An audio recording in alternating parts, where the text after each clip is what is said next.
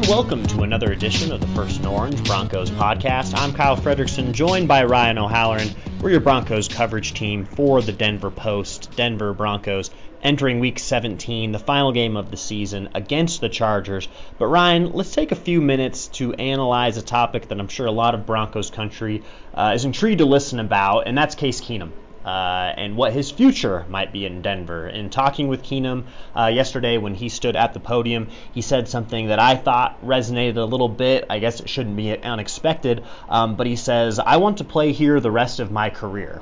Pretty bold statement for a guy right now who's 6-9, completing 62% of his passes. He's got 14 picks to 17 touchdowns, 3,500 yards, Ryan, but overwhelmingly disappointing on the season when we look at this body of work. So what does that mean for Keenum? And as the Broncos move forward, how does he fit into their plans?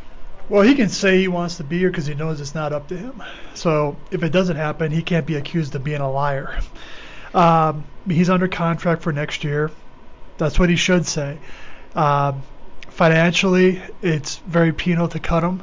But also, it's one of those things if you're John Elway, who's out there that you feel is an automatic upgrade. Right now, they're probably on a lot of guys. That's definitely not the year to draft a guy and start him right away. Overall, Keenum's year has been underwhelming. He's committed a lot of turnovers. He was hesitant to scramble throughout the first half of the season. You know, his year last year with Minnesota was a dream season. I didn't expect him to match those kind of numbers, high touchdown, low turnover. But I thought maybe I overestimated him a little bit because I thought, okay, here's a guy who's been around a lot, different teams, he should be able to, you know, adapt to this system quickly. Well, as you dig into it a little bit, he hasn't started a lot of games, even though he's 30-something years old. So maybe the expectations were too high. I don't think so, but I expected more, and his accuracy is what should be the most concerning because even on some of the passes that are caught, it's behind a guy, it's low to a guy, it's high to a guy, and that prevents getting a lot of yards after the catch. Yeah, and you mentioned accuracy being the biggest surprise this year. Here's a guy in Minnesota who only threw 7 interceptions. He's doubled that, 14 going into the last week of the season. But Ryan, I want to get your take too as well on really analyzing the supporting cast and whether that maybe casts a different light on Keenum's year. Here's a quarterback who loses his top 2 receivers, his top 3 tight ends, his starting center, both his left guard and his right guard. He's got a couple of rookie tailbacks who, while impressive, are still young players. Do we almost look at this as a case where, all right, like you said, Keenum's under contract another year. Vance Joseph in year 1 was terrible. The Broncos gave him more time. Well, let's see if we can give him more pieces. Is this kind of the way that they should think, or whoever the coaching staff is should think, looking at him and seeing what he might do, saying, hey, if all these pieces were healthy, maybe this is a playoff team. Maybe the narrative on Keenum changes a little bit. Well, injuries are like dirty laundry. They both stink. Yeah. Injuries are excuses, which are like dirty laundry. That's right. God, I can't ever get that saying right. Yeah, son of a biscuit. I mean, it makes sense to bring him back because, as I said, the automatic upgrade is not available. So, okay, do you draft a guy and have Keenum keep the seat warm for 2019 at the beginning? I think that'll be their approach, regardless of who the head coach is, regardless if they're an offensive, defensive background. Yeah, you look at Joe Flacco. I wouldn't be interested. Nick Foles, maybe, but he's going to have a lot of suitors. You don't want to get into a bidding war.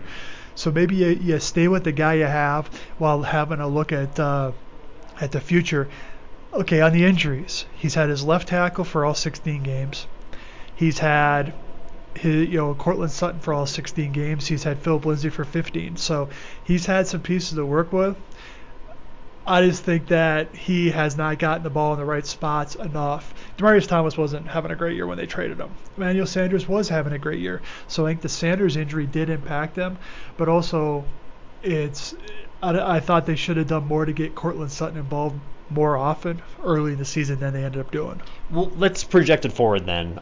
Kevin Hogan right now is the backup Stanford quarterback, scored very high in the Wonderlic, had moments in Washington where he looked like a pretty good quarterback, but seems like a guy the Broncos foresee as a backup, not going to be the future of the team. So Ryan, they enter this draft, you mentioned it early on, not quarterback heavy. A year ago, we saw so many big names come off the board in the first round. This year, maybe two or three guys. The January 14th deadline is still looming for when these guys have to declare. But we saw Justin Herbert with Oregon decide to go back for his senior year. So that really leaves Drew Locke from Missouri, Dwayne Haskins from Ohio State, and Will Greer from West Virginia.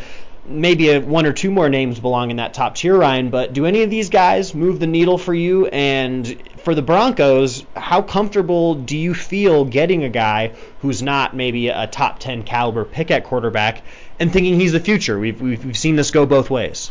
The only way to find a quarterback is to take one. If you fail, I don't care. I don't care that they failed on Paxton Lynch.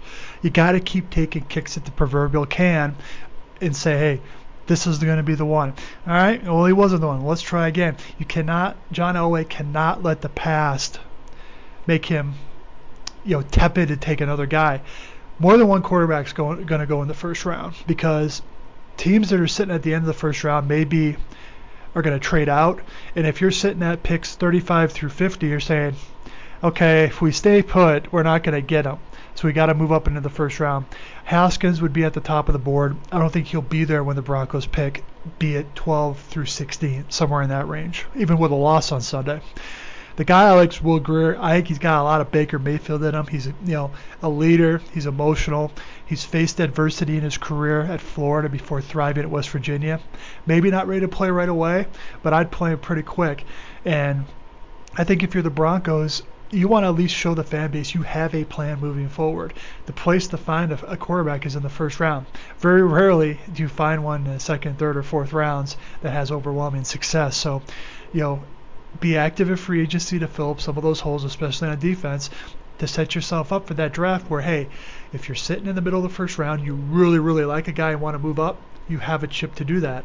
Or you stay put or you move down. So if we're doing a podcast after the second night of the draft, which would be this third round, and they have not taken a quarterback, and it's Case Keenum and Kevin Hogan under contract, they should be criticized. Yeah, and they will be, I think, if that is the case. So I'm going to criticize them after night one. Yeah, because right. This is a quarterback passing league. You can prioritize other positions after the first round. Take the passer. Well, Ryan, that brings me into my next topic. This is a bit of looking back here. Hindsight, of course, is always 20/20. But the Broncos take Bradley Chubb at number 5 overall, but as spectacular as he's been, the success of these recent QBs, none of them have been world beaters, but everyone's been successful. This drum up more, hey, why didn't the Broncos go ahead and move up and get a quarterback in 2018? 100%. And even after they signed Keenum, it was just a 2-year deal, so they knew they may take one in April. They liked Mayfield, they liked Darnold. They didn't have any interest in the other guys. If you're a Bronco fan going into next September, who would you rather have as your starting quarterback? Josh Rosen, Josh Allen, or Case Keenum? You're probably taking one of the Joshes. So I think that was a misfire by the Broncos. At that point, even if you didn't really like a guy, when you're on the clock, it's time to start falling in love with him. I think Bradley Chubb's going to be a fine player, but if him and Von Miller are together for several years, that pick will look even more suspect.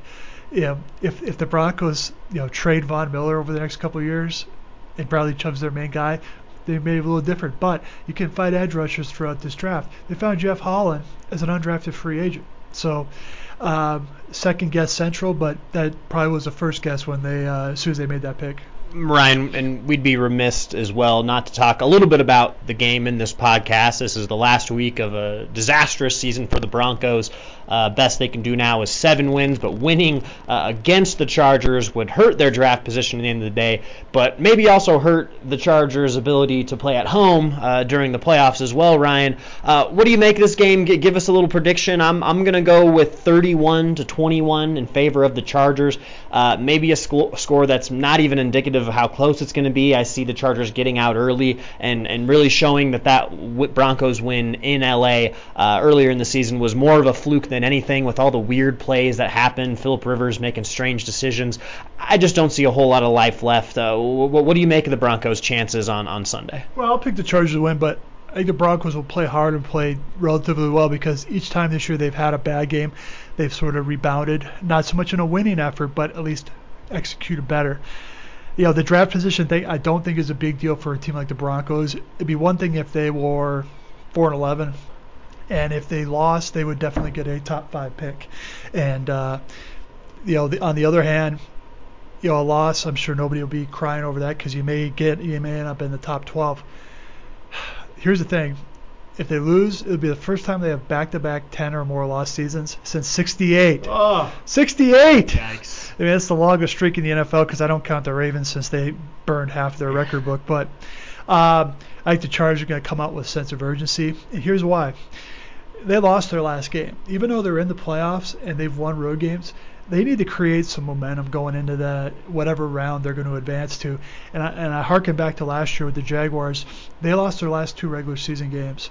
But in that Tennessee game on New Year's Eve, it was freezing in Nashville. They played all their guys. They had nothing to gain, because they felt they needed to get some mo going. And they did in a loss. They beat Buffalo, beat Pittsburgh, and should have beat New England. So I think the Chargers are going to come out ready to play. I don't think that first game has a lot on their mind, even though they gave it away.